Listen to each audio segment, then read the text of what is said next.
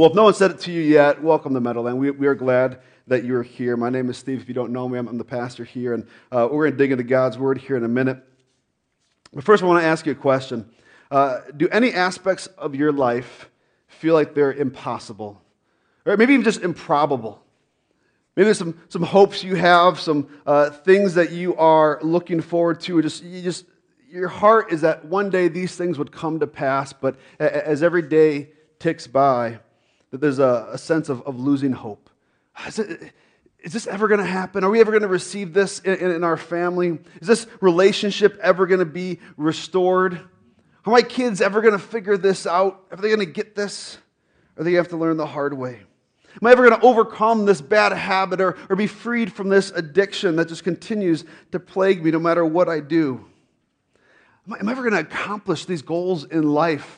Man, I, I've really been working hard at my finances, and man, are we ever really going to be debt-free? I've really been trying to honor God with how I spend, and yet I still feel like I'm digging holes. You know, am I ever going to get that promotion? Man, I'm working hard. I'm, I'm trying to work as one who works for the Lord. Yet I keep getting passed up. Are these things ever going to happen? Am I ever going to be able to build a family? I haven't been able to find uh, uh, you know, a spouse yet, or we haven't been able to have kids, or there's been some other complications. Or just, you know, I'm just not where I thought I'd be. I had hopes, I had dreams, and just they just haven't come to be yet. Well, we've been in the midst of this series, uh, When Pigs Fly, and it's kind of talking about those things that, that, that seem or feel impossible or improbable. We just begin to lose hope. All those will never happen. And last week we began by looking at uh, a little, the, the, the intro to the Christmas story, right? Looking at Mary when uh, the angel Gabriel appeared to her and said, "Hey, Mary, I got some news for you. You might want to sit down for this one. It's a little bit of a shocker." And he revealed that she was going to be, uh, uh, that the Holy Spirit would come upon her and that she would basically give birth to the Son of God. And she would be the mother of Jesus. And as if that wasn't startling enough, uh, Gabriel also says, "Oh, by the way, your, your cousin, your, your family member Elizabeth, who everyone thought was barren, she's pregnant too. She's actually currently pregnant." And we find out that that, that becomes John the Baptist, who prepares the way for Jesus. And Gabriel tells Mary in Luke chapter one, verse thirty-seven, "For nothing will be impossible with God." For nothing will be impossible with God. With God. Even before we begin to unpack what that means, man, that, that, there's just hope in that, isn't there? There's just a sense of hope. Okay, yeah, there's nothing impossible for our God. And if you want to unpack that more, I encourage you, we'll, we'll have it online. Last week's message, you can go there and, and listen to that. But man, what awe, what wonder, what excitement there is found in that truth. We ask this question: do you really believe that? Do you truly believe that nothing will be impossible with God? I think it's one thing to say, yeah, I do. I do believe that. It's another to look at our lives and say, do our lives reflect that? If someone were to look at how we live our lives, would they say, yeah, that's a person who truly believes that nothing is impossible with God? We talk about how belief should move us to a place of action. And the action of belief in this case is first one of surrender to God's plan, one where I say, you know what, uh, are the things that, that I feel are impossible that I desire to see accomplished? That list I kind of went through initially. These are things I would love to see happen in my life. First, I have to ask the question, are, are these things I should even be desiring? Are, are these things that honor God? Have I, have I submitted my plan to God's will? And some of those things I maybe need to say, you know what? Pursuing this, this thing I've always hoped for, you know, it doesn't honor God. I, I need to let that go.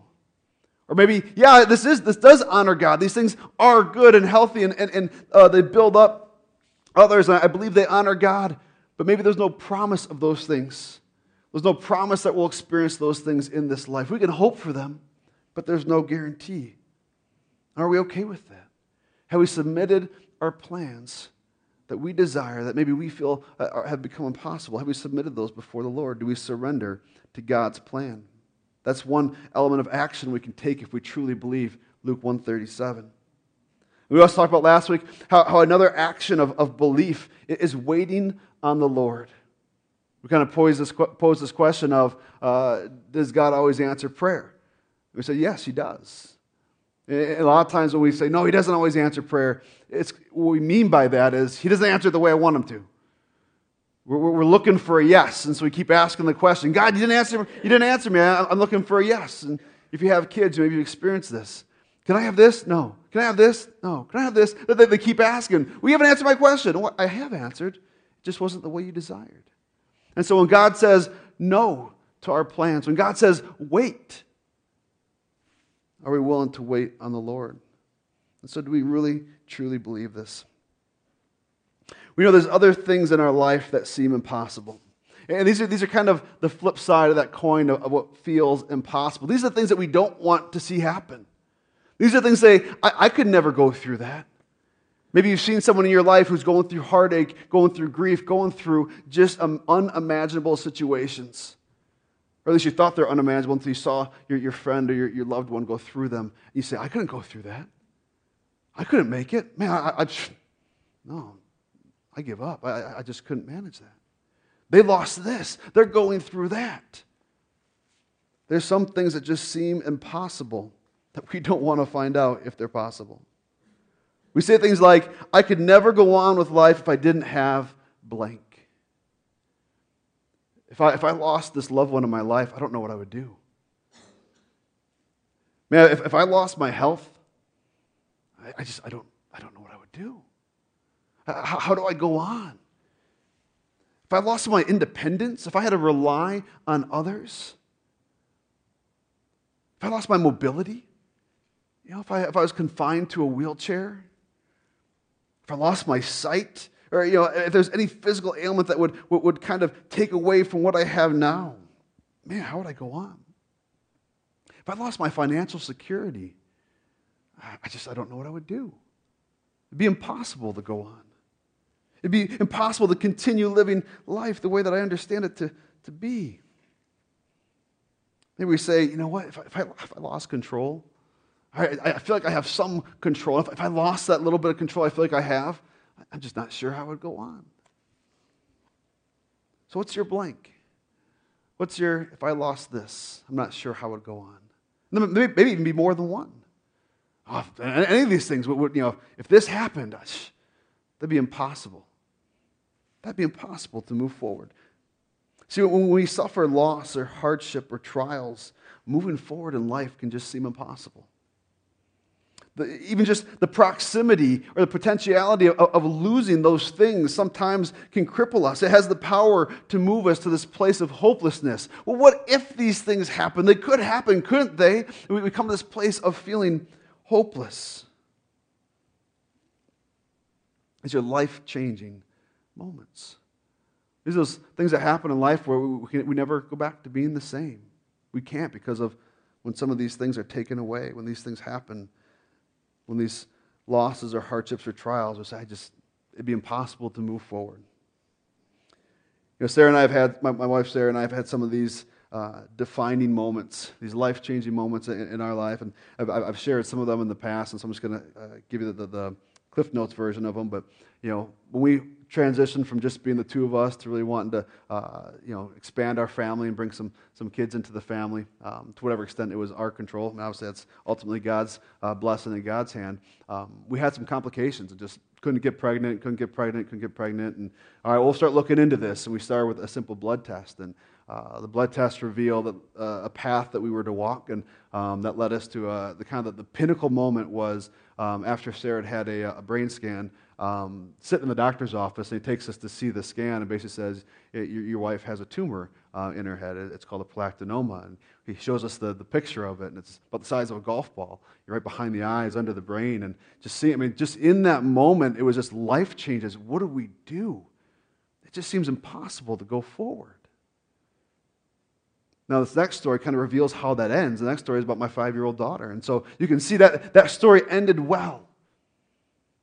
And there's another time when my five-year-old daughter ends up in the hospital. She was in the hospital for a total of ten days. And you look back now and you're like, man, God was faithful and it was no big deal. Um, but in the midst of that, in that moment where I saw my daughter sitting in that hospital bed before we even had a diagnosis of what was uh, what was causing her sickness, and it was each day it was getting progressively worse. And it got to the point uh, where she couldn't move. And it wasn't a sense of, of paralysis. It was a sense of, of pain in the joints. Her joints were becoming so inflamed that, that she couldn't even move. Just for me to lift her, and I'll never forget this, just to lift her off the bed and take her to the washroom, and I'd set her down and she wouldn't move a muscle, and she'd do her stuff, and I'd put her back on the bed and she'd be grimacing the whole time. Just remembering that, I was just it would just tore me up. Thanks be to God. It just, it, he showed himself so powerful in that. And she's healthy today. Now, there, there are two stories that were life-changing in my life. And we've got to admit this, so first and foremost. They don't always end as happily as, as those two examples. I also got to admit that, that there are people in here who, who've gone through far worse. I'm not, not trying to say, okay, which ones are worse. I'm not trying to gauge those. All I'm saying is we've all gone through things like this that just in the midst of it, in the moment, they feel like, man, I could never move forward past that. That's impossible. There's no way pigs would be flying in the sky before I could go through that. What we're here to learn this morning is that we can do all things through Christ who strengthens us. Haven't we all asked that question of how do I move forward in life from here? What lies ahead just seems so impossible. It's too challenging. It's too painful. It's too scary. It's too unknown. It's too lonely. It's too different. It's too difficult. It's too this. It's too this. It's too that. How do I go forward? Life doesn't stop. That's the thing is we got to do something, right? Because life keeps on trucking away. It's like those assembly lines on I Love Lucy where the chocolates just keep coming and just keep coming. Sometimes it feels like the heartache in life can do that. We go through a season where just one thing after the other, after the other. We say, well, Steve, but wait, no, hang on, there's hope, Steve. Because doesn't the Bible say that God won't let you go through anything that you can't handle? No, it doesn't. It doesn't. If, if you've said that, if someone's told said that to you, we, we need to correct our, our, our thinking on this. The Bible does not say that God will not let you go through anything that you can't handle. This is a misunderstanding or a misquoting of what we see in First Corinthians ten thirteen. No temptation has overtaken you that is not common to man. God is faithful, and he will not let you be tempted beyond your ability. But with the temptation, he will also provide the way of escape that you may be able to endure it. God will let you be tempted beyond what you can escape from, and he will provide a way out. He'll provide a way out from temptation. So it's not saying God won't let you go through what you can't handle. There's all kinds of stuff in this world that I can't handle. And I'm sure you feel the same way if we stop and think about it. There's many things that, that we were never meant to be able to handle. As we see the, the evil and the sinfulness of man and some of the things that it's led to in this world, you say, how do you wrap your head around this? You, you don't. It, it's just pure evil, some of these things that go on in life. And, and this is why we have people who, who move to a place where they have physical and, and, and uh, mental challenges because they're suffering from things like post-traumatic stress disorder. What they've seen, what they've experienced, what they've witnessed was just so traumatic that affects their lives the rest of their days ahead. People struggle with things like, you know, multiple multiple personalities at, at its most extreme where they, they, they have to compartmentalize the pain and different trials that they've gone through to figure out how to make heads or tails of it. Maybe on a, on a more everyday level, maybe just people become withdrawn from life. They're not as out there anymore. They're not willing to connect with people because of their pain or loss or, or hardship. I think I've successfully had a, a quite the Debbie Downer of a morning so far, um, so I apologize for that. But here, if I, if I just were to leave us in this place, I, I don't know what kind of pastor I would be. I don't know what kind of Christian I would be because you know what? There is hope to be found in Jesus. This is not the end of the story. There is hope to be found in Jesus. Open up your Bibles. Philippians chapter four is where we're going to be here this morning. If you need a Bible, just take one of these Bibles. I'm going to say that every single week because we want to see uh, the Word of God in people's hands. If you want to turn on your Bible and go digital, we always encourage that as well. Anything we can do to get the Word of God in your hands. We're going to be in Philippians chapter four, verse thirteen. And just like last week, we had that one verse from Luke chapter one. Of, here's what I want you to walk away with. Here's kind of that one verse here this week, Philippians four, thirteen. If nothing else, hear this. I can do all things through him who strengthens me. If we put this verse in context, the hymn is, is specifically referring to the Lord Jesus. I can do all things through the Lord Jesus who strengthens me. I can do all things through him who strengthens me. So as we think back to what we just talked about and maybe some of those things that just seem impossible. Like, I, I, just, I can't go forward if this were, were to happen, or if I were to lose this, or if I were to go through this trial. I can do all things through him who strengthens me.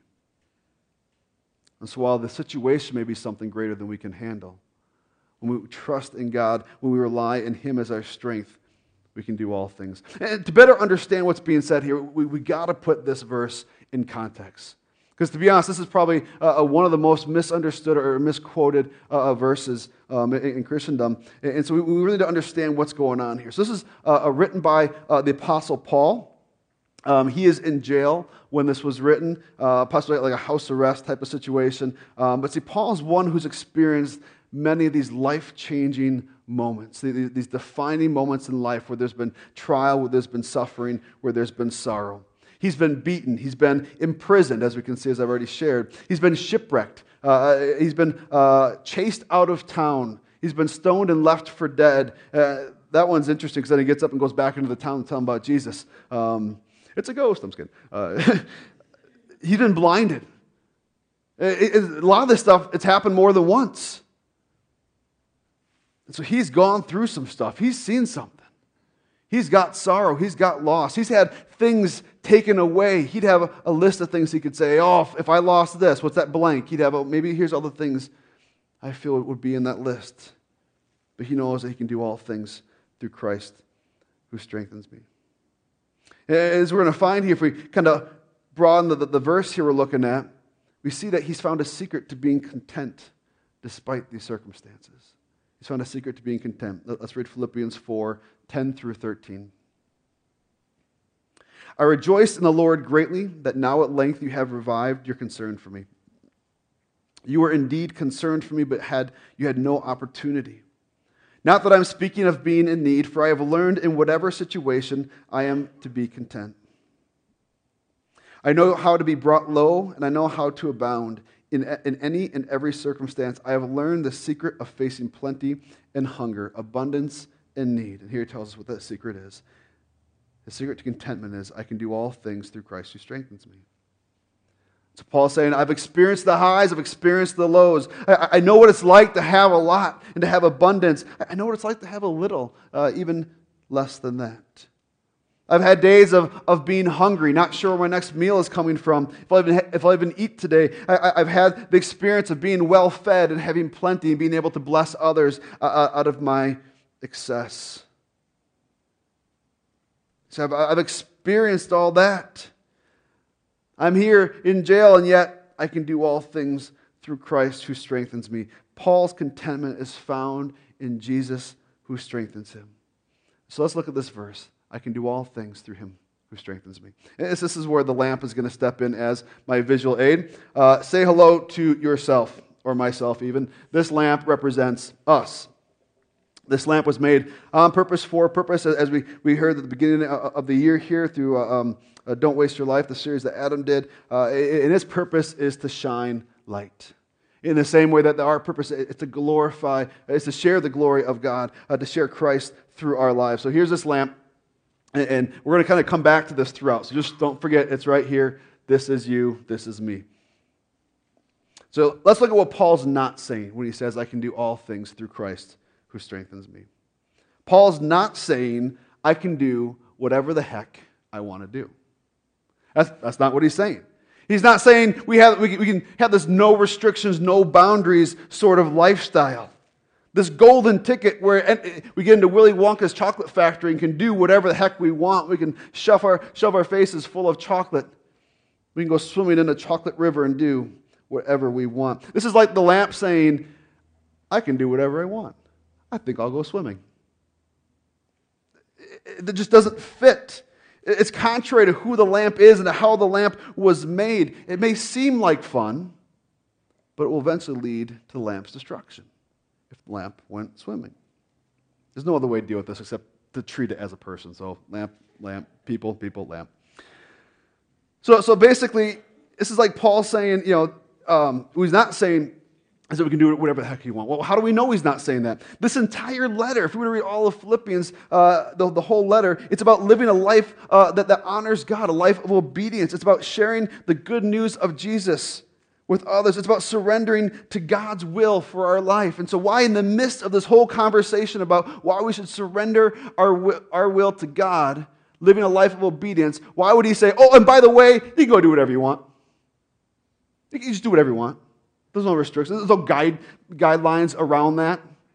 That's not what he's saying. It's just not what he's saying.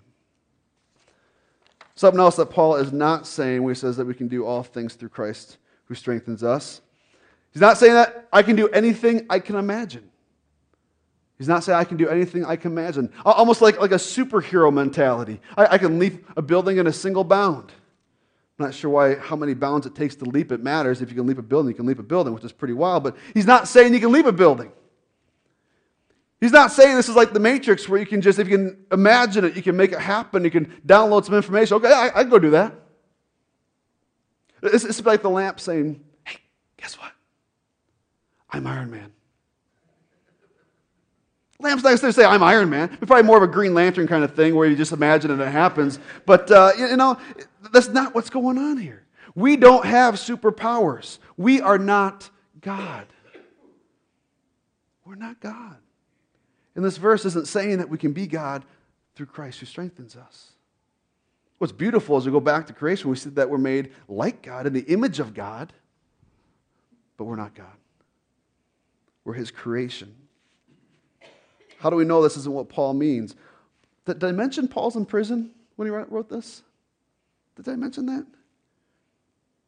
I mean, if this is what he's saying, if he's saying you could have superpower, strength, and do you know anything you can imagine, do you think he'd still be in prison? No, because that's not what he's saying. Third thing that Paul is not saying.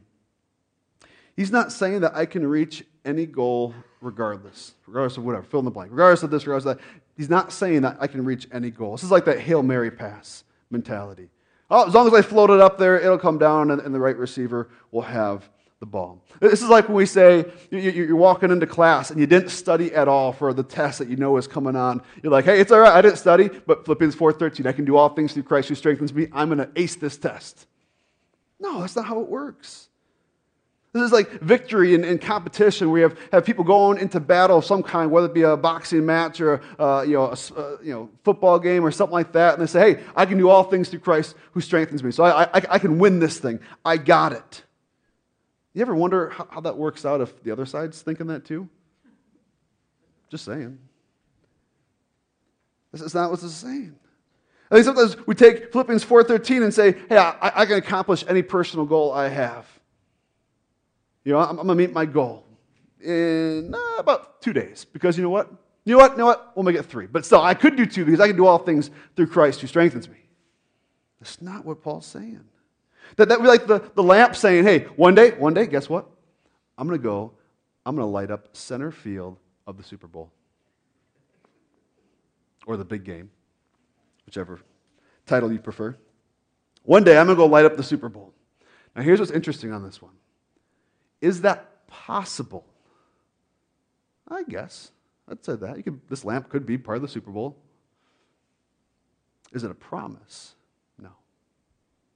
No. And so that's the difference in there in some of these things. So as we think about some of our goals, as we think about some of the things that we'd like to see accomplished in our life, can these things happen? Yes. Does this verse promise that they will? No. Could you still ace that test? Yes. Can God still work in your life to help you recall what you did, you know, learn in class even though you didn't study? Yes, that can all happen. Can you still find grace and the teacher say, hey, as long as you showed up today and took the quiz, you got an A? All those things can happen. But is it a promise? Is it a substitute for living a life trusting in God, living a life uh, of responsibility? No, it's not. So Paul's not saying that, hey, this is for our own, you know what, well, I can do all things through Christ who strengthens me, so I want to be president one day, that's my goal, it's going to happen. Could it happen? It could. It's not, it's not a promise. See, when we fall into the trap of any of the, these mindsets, say, well, this is what Paul's saying. So what we're doing is we falsely put the focus on us when the focus is meant to be on Jesus. We put the focus on us as far as what we can do. But it's not, the focus isn't on what we can do. The focus is on the power and the strength that we have in Jesus. If you go back to the Greek, we, we, we get to the, there's only one verb in, in Philippians uh, four thirteen. It's eshuo. And it means to be able, to be, you know, the strength, power. And so when we get to this uh, this translation of I can do, this verb of to do, uh, to accomplish something, you know, to do, it's a helping verb. Because the focus is actually on the power, on the strength in Christ. which is greater than what could be physically done. And so if we were to kind of take that mindset of, of what really is being said there, going back to the Greek and going back to the context of, of what Paul is saying and where he is, what Paul is saying is this. Paul is saying, I can endure all things through him who strengthens me. I think that's a more helpful way to think about it. I can endure all things through him who strengthens me. If it's a feast, I can endure that. If it's a famine, I'd prefer the feast, but I can endure a famine through Christ who strengthens me. If it's riches, okay, I can endure that. I'm sure there's new, new problems that come with money, but I can endure that. I can figure out how to use those funds for God's glory. If it's rags, okay, I can figure out how to endure that. If it's a high or a low, for Paul, if it's being in prison or being out with his peeps, either way, you say, you know what? I can endure all things through Christ who strengthens me. When faced with the impossible circumstances in our life, the things that we feel like, hey, this is more than I can bear, let us go where Paul goes and say, I can do all things through Christ who strengthens me. Let's come back to the lamp. This is like, imagine the lamp going through some real storms, some real setbacks. It's like the lamp saying, no matter the darkness, no matter the storm, no matter the, the persecution, no matter, you know, some kid could come up and color all over me and graffiti me up, no matter what happens, no matter what happens, I'll continue to shine. I'm going to continue to be who God's made me to be. I'll continue to press on and go forward. Because see, when, when that which seems impossible uh, on the road that we must walk becomes our reality, the thing we say, I could never get through that, but all of a sudden we're facing that today. Maybe you're in the midst of that right now. When we're in that place, see, God makes it possible to move forward through Jesus who strengthens us. And that's kind of four things I want to hit on here before we wrap up along these lines. Four things. First thing is this. We are strengthened the same way that we are saved.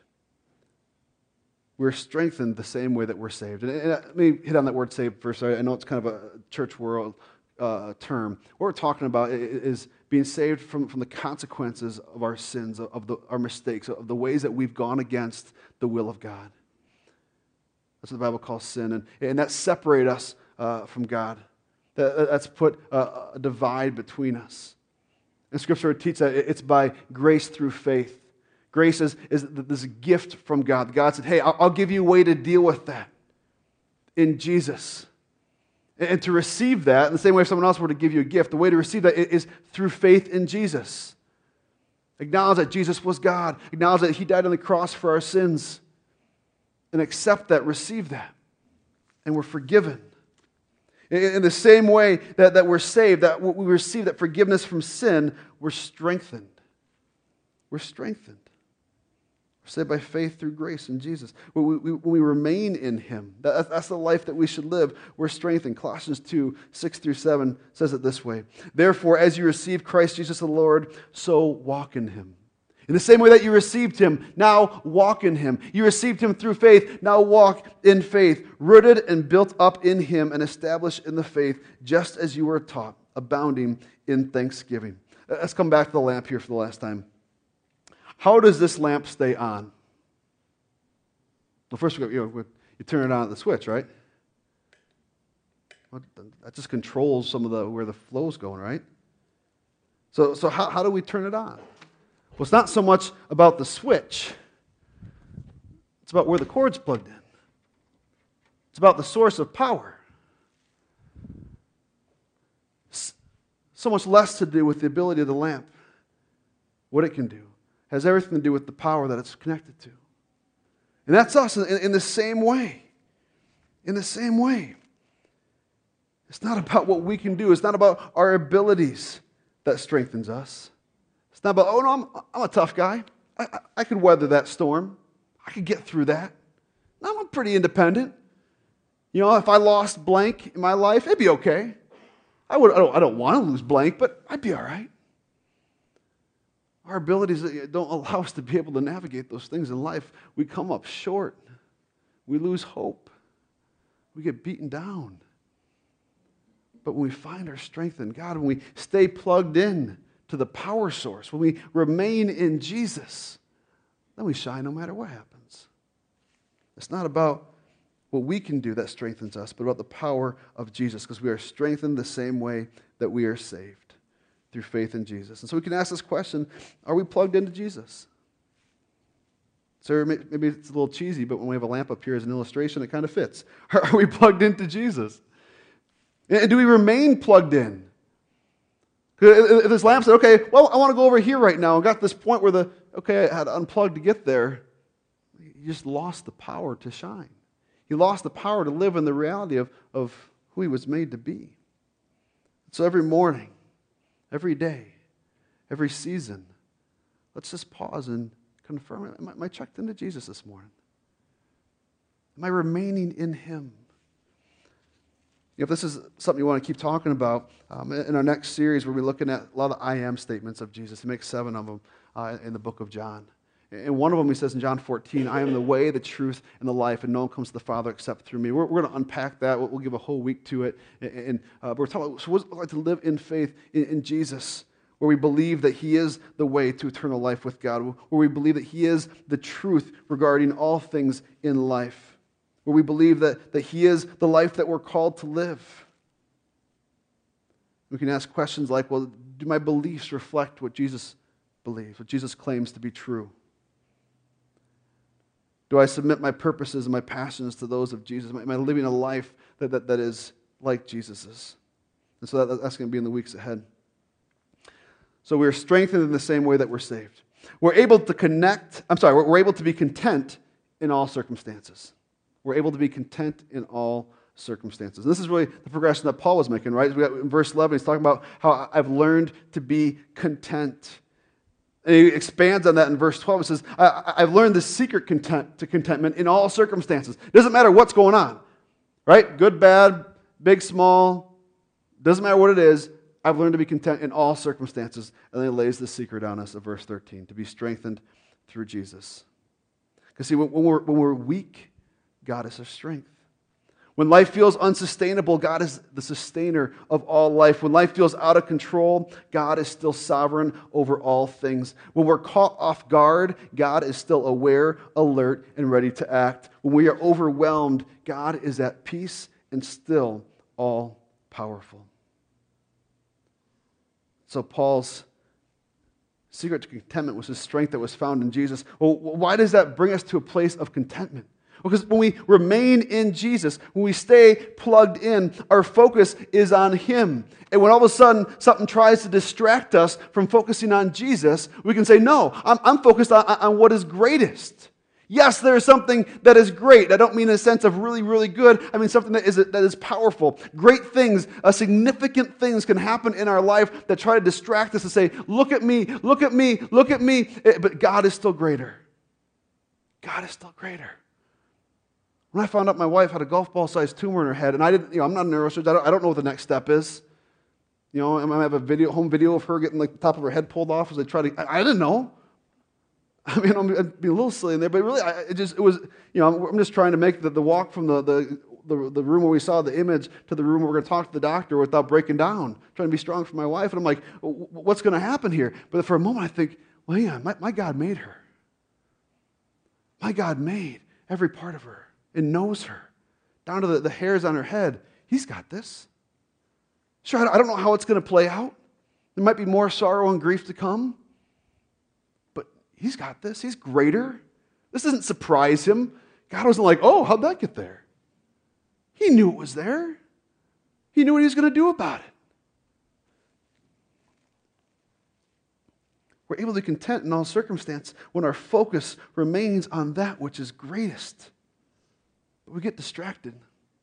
See, Paul what, didn't mind the whole being in prison piece. I'm sure if he could choose to be out of prison, maybe he would, but he, he had an, a view of eternity in mind. He wasn't looking at it as, hey, am I going to be comfortable today? He was looking at it as, I'm going to be delivered one way or the other. Either I'm going to die here and go to heaven, or I'm going to get, get, get out of here, and I'm going to go preach Jesus outside the prison too, because I've been preaching Jesus inside the, the prison. I'm, I'm following the, the plan and purpose and will of God, so either way, I'm being delivered. He had such a view, such a focus of eternity, such a focus on God, that something as significant as being imprisoned didn't faze him. Man, if all of a sudden I was in prison today for something that was honorable to God, not just for doing something silly, if I was in prison, it'd just be, man, what would I do? I gotta take care of my, my wife, my kids, and all these things, responsibilities. And, and Paul's like, hey, I can do all things through Christ who strengthens me, because his focus is on that which is greatest. We're able to be content in all circumstances when we place our focus on God. And yes, when things sidetrack us, when we lose whatever it is, when we experience that loss, yes, I know it takes our focus and it, it, it, it tries to unplug us and say, no, you got to look at this. This is the greatest thing in your life. And it's a battle. It's a fight to say, no, I'm going to remain in Jesus. Yes, I don't know how it's all going to play out, but God is still greater. Number three, contentment does not eliminate our grief, sorrow, and pain. You ever met a Christian who you kind of felt like, you got the impression that you think they felt they always had to be happy? You have permission. You have the freedom to be sad here. The permission and the freedom to grieve, to mourn, to be human, to experience loss. The church isn't a place where we all come in and put on a happy face. Church is a place where we come together through the mess of life and find joy in God, in knowing that there is better after this, in knowing that there is strength in Him, and reminding each other of that. It's okay to have grief, sorrow, and pain. You don't have to hide those away. We can still have peace, even though the circumstances may not change. I know the examples I've given had happy endings to them, but some of you had experiences like that where there was no happy ending, and there still isn't a happy ending. You're still going through these trials, and there's daily reminders of some of your loss. But there's peace in the midst of that. Yes, we still need to deal with our grief, our sorrow, and loss. We need to take time to mourn and respond to that. But let's look, look at Paul's heart here. So just jump a little earlier in his letter. Uh, Paul, uh, Philippians four, four through seven. Paul says this, "Rejoice in the Lord always." Man, his situation hasn't changed. Still the same context, the same situation. This is just a few verses before what we've been reading this morning. Rejoice in the Lord always. Again, I will say it, rejoice. You see this all throughout Philippians. A call to rejoice in the Lord. Let your reasonableness, reasonableness be known to everyone. The Lord is at hand. God is near, he's saying. He is near to the brokenhearted. Do not be anxious, verse six. Do not be anxious about anything, but in everything by prayer and supplication with thanksgiving, let your requests be made known to God. And the peace of God, which surpasses all understanding, will guard your hearts and your minds in Christ Jesus. Let's respond to the grief and the sorrow and the pain and the loss in our lives with prayer and supplication with thanksgiving. Have it out with God. He's got big shoulders. He can take our questions. He can take our pain. He can take our loss. It's okay. But again, even in the midst of all that, as we work through that and we seek to find peace, as we go to God in prayer, I remember those moments when I was in the midst of the examples that I shared. I remember being by my daughter's bedside, and as she tries to sleep and find rest in the midst of, of, of her pain and discomfort. I remember praying over her and praying, God, I pray you would take this away. Through whatever means you desire, I pray you would take this away. And even before I saw that the, how the story would end, even before I knew there was a day coming where we'd be walking out of that hospital with, with that sweet little girl with a smile on her face, fully restored to health, even in the ways that the, the, the, the, the infliction that she had, where they would say, here's some side effects that you'd usually have to deal with. One of them would be an aneurysm in the heart, and, and being like, nope, that's gone. God just healed her. I give him glory for that. Even before I knew any of that would be, and I was still fearing the worst, there was a sense in peace, just in taking it to God with prayer and supplication. It's a reminder. It's like, that's right. I'm plugged in. And there's power here. And there's more than just what we see in this physical world. And even if the worst happens, I'll see my little girl again. I can do all things through Christ who strengthens me. me leave you with this. Number four, God is greater than our affliction, our fortune, or our fa- or our failures. It's kind of a, a building off number two here. But I want to real quick just tell you about the story of Job. If you know the story of Job, if you don't, it's, it's that uh, book of the Bible that looks like Job, but it's Job. It's his name. And uh, it's a story of a man who had all kinds of stuff, had, had a huge family, had all kinds of a fortune, and, and basically lost it all. And we kind of see how he interacts with that. He was a, a, a God-fearing man, and he loved God. And so he, he had a, a fortune, and it was lost. He experienced affliction. He lost his health as well, and all these different things. And he experienced his own failure when, when he questioned God. And, hey, why, why me? Why is all this happening? And, and basically gets to this point here. At the end of this back and forth, he's got, you know, he even had some friends that he, you could say he lost because they kind of came in and, and, and put their foot in their mouth and weren't very helpful. And it kind of culminates this in, in Job forty-two two. This is Job speaking to God. I know that you can do all things and that no purpose of yours can be thwarted. This is just one line out, out of kind of Job and God's back and forth. But just think about that. I know that you can do all things and that no purpose of yours can be thwarted. God's most recent response right before Paul, uh, right before Job gets to this, it's basically God's kind of pointing out the, the mightiest things that he's made. Things that, that, that aren't present today, at least not by the same name, but uh, he's talking about, behold the behemoth, behold the Leviathan. And imagine this, this massive sea creature. Can you tame that? Can you put a hook in its in its nose and have it as a pet? Can you tell it where to go? I can. I made it. Yeah. You ever seen those ones where people like are, are, are taming wild animals and they, they're just, you look like they're just, oh, how can they do that? And then they get eaten. But that's, that's, that's, not, that's not God. Guys are like, oh, this is my pet bear. This is my pet lion or tiger. You know? He's, he's greater than anything. He's created those things. And so as we think about what we have, our fortune, as we think about our affliction, God is, is greater. And so we can find strength in God. And this one hit on that last one I mentioned, our failures. Sometimes in the midst of all this, as, as we're going through loss, grief, and sorrow, maybe it's because of our own mistakes. Maybe it's because of our own failures. So many times we think of, of Philippians four thirteen, and like I said, we, we, we go to those other places where it's like, I can be the superhero who can do whatever and, and accomplish all these things. I think sometimes we, we forget that, you know, hey, if this is saying I can endure all things, if this is saying that in Christ there's the power to, to move forward from this, that also is true in our failures. When we make mistakes, that there's still tomorrow, that we can still move forward. There's still hope in Christ. So Meadowland Church, we can do all things through Christ who strengthens us. Let's pray.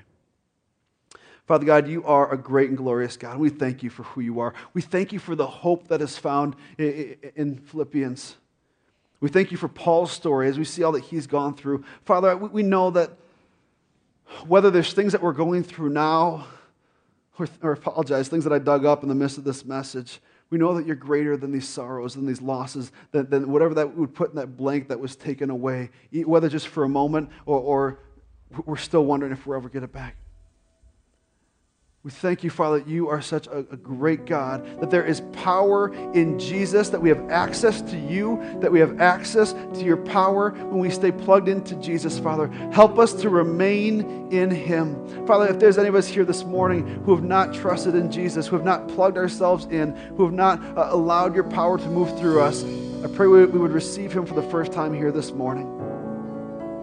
And if we're sitting out there feeling like, hey, that's me, I pray you would come talk to me afterwards or talk to someone else here who knows what it means to follow Jesus. We'd love to walk you through that.